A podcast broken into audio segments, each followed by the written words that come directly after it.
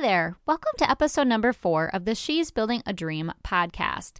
Now, in this podcast, I'm answering a really popular question How on earth do you work from home with children? Welcome to the She's Building a Dream podcast. I'm your host, Kristin, a former tenure teacher and mother of three. I went from being a stressed, overwhelmed full time teacher to running a successful online business from home. I'm here to say being a professional mom doesn't mean you can't be a present mom. Join me each week for inspiration, tangible business advice, and engaging interviews. If you want to run a successful online business and be a work at home mom, then this is the show for you. So, when I first started dreaming of working at home with kids 10 years ago, the thought of it sounded fun, flexible, and easy. My kids could play, I would work throughout the day, and we would all be happy. But I would be lying if I told you it was an easy transition. I would be lying if I told you I loved every single second. But I have witnessed so many amazing things by working at home with my kids. They have seen their mom hustle and work hard to balance being a mom and having a business.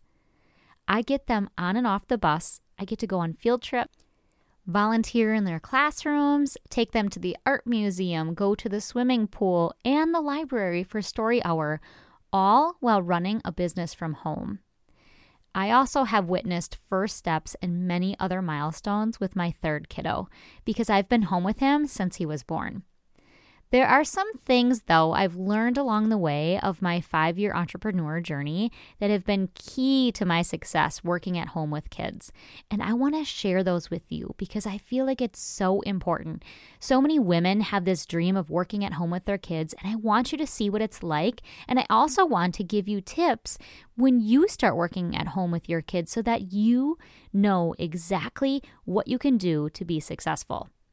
Now, the first thing is to always have a plan. I like to say, fail to plan or plan to fail. Working from home with kids definitely requires a detailed plan. My week starts on Sunday, where I sit down and plan out my week. I decide what absolutely needs to be done that week, what kind of appointments I have, what my kids' schedule will look like, my family's meals, and when I have time to work. I usually also hit up the grocery store on Sundays or early Monday morning. Some of the weekly tasks that I have to prepare for are creating content for my Facebook group, writing podcast episodes now that I started this podcast, sending emails to my email list, serving my clients with phone calls or in our Facebook groups, and I try to work out almost every single day of the week. It just keeps my energy up.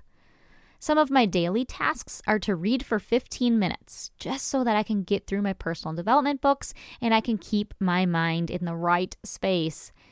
I also comment on other people's social media posts on Instagram and Facebook. I drink lots of water. I post on Instagram and my Facebook page. I pin to Pinterest. I read a personal development book. I interact in Facebook groups. I spend uninterrupted time with my kiddos and my husband. All of these things I schedule in. Okay. I use some things to help me too. I use an app or a website called Trello, T R E L L O dot com. That helps me to organize all my systems in my business. It helps me to organize some of my systems in my home as well. And I just love being able to see what I need to do every day and checking off my tasks. I also use the app on my phone on the go. I have a goal driven personality, and if I'm not careful, I can easily push my self care and family aside. So for me, planning is key. The second thing is to get help. I am awful at asking for help. I always think I can just do it all by myself. But the reality is, I can't, and either can you. Working at home with kids requires you to find help, and help can come in various forms. I've done one or all of these at one point. Hire a babysitter, and please don't feel guilty about this. It took me a long time to hire a babysitter, and I wish I would have done it way sooner. You can hire a virtual assistant or even an assistant for your business or your home.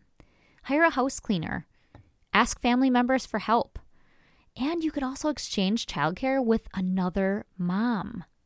That way, you can each have time to work and your kids have somebody to play with. You want to know something else really crazy that I bought that probably sounds silly, but I'm always thinking about how to be more efficient.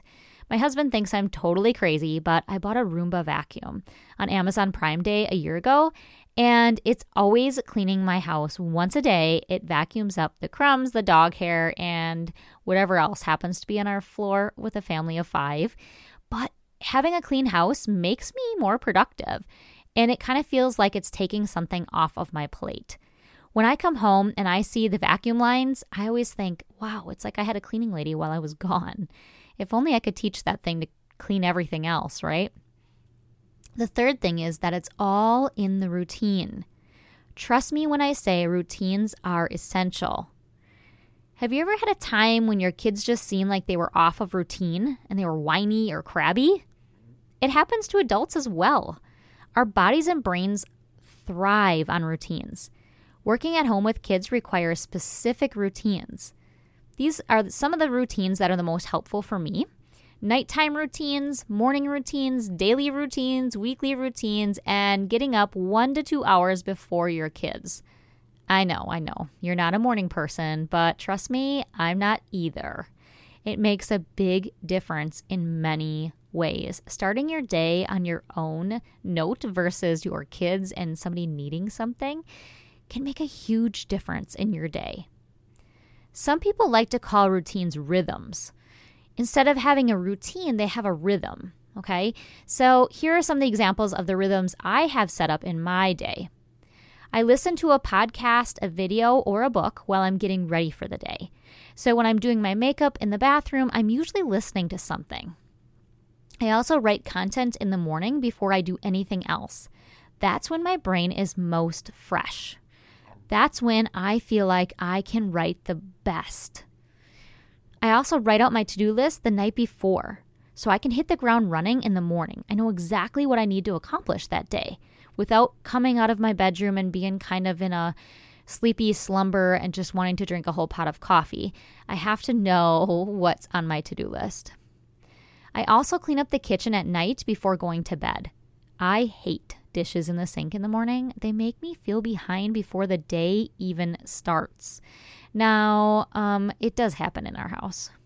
We do sometimes have dishes in the sink when we wake up in the morning, but I tell you, when I wake up with dishes in the sink, I feel 10 steps behind. And I don't like it. I just don't like it. I also read 15 minutes in bed before turning off the light. And I also wash my face as soon as I get up in the morning so that I'm ready for the day. Number four, create a workspace that will make you productive. There is so much research out there about our brains and how they thrive when being around certain colors and in a clutter free environment. Working at home with kids can be a challenge because there's no office cubicle. There's nothing to keep you in one position. Instead, there's laundry, there's dishes, there's toys, markers, paper, toys, more toys, mail, school, paperwork, and more toys. Creating a workspace separate from all of this clutter is crucial for your success. Okay? You want to create a workspace separate from your family. You want it to have some bright light and calming colors.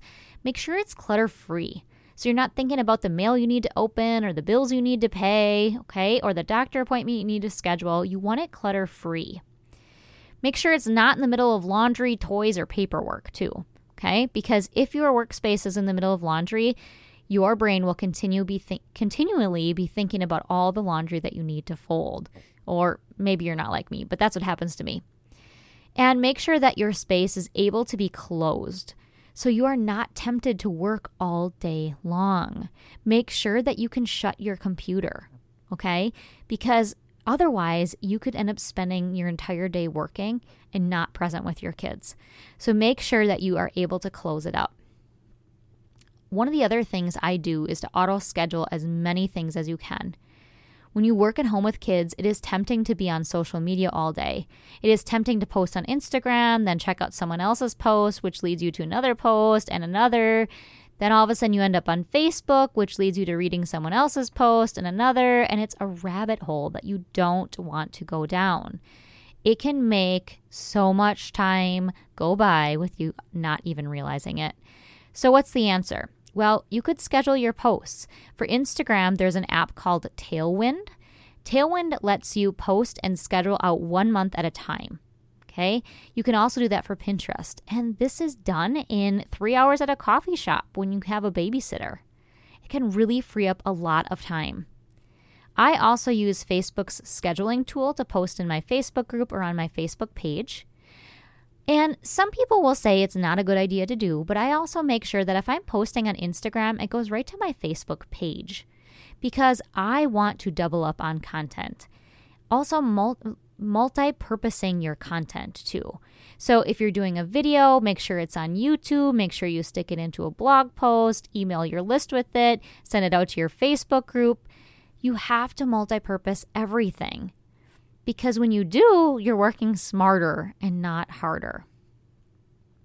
I hope that these things were super helpful for you because I know when I first started working from home or thinking about working from home, I thought, how on earth is this going to work?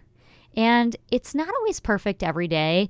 And sometimes by about Thursday, I'm exhausted and burnt out. And those are the days when I tell my husband I am leaving for the evening and I go and sit at a coffee shop by myself. And I just feel so much better getting something accomplished and being by myself. So make sure that you're also taking care of yourself.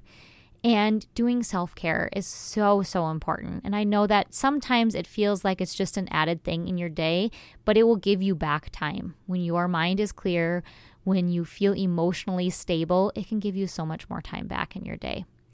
So I hope this was super helpful. And that's it Take for another episode of She's Building a Dream podcast. But if you are looking for more, come hang out with me and hundreds of other teachers on Facebook who are building online businesses. Just search the She's Building a Dream podcast group on Facebook. And I would be so grateful if you could share the podcast with your friends on Instagram or Facebook by making a screenshot on your phone, popping it into your Instagram or Facebook stories, and tag me at kristin.maahs. See you next time.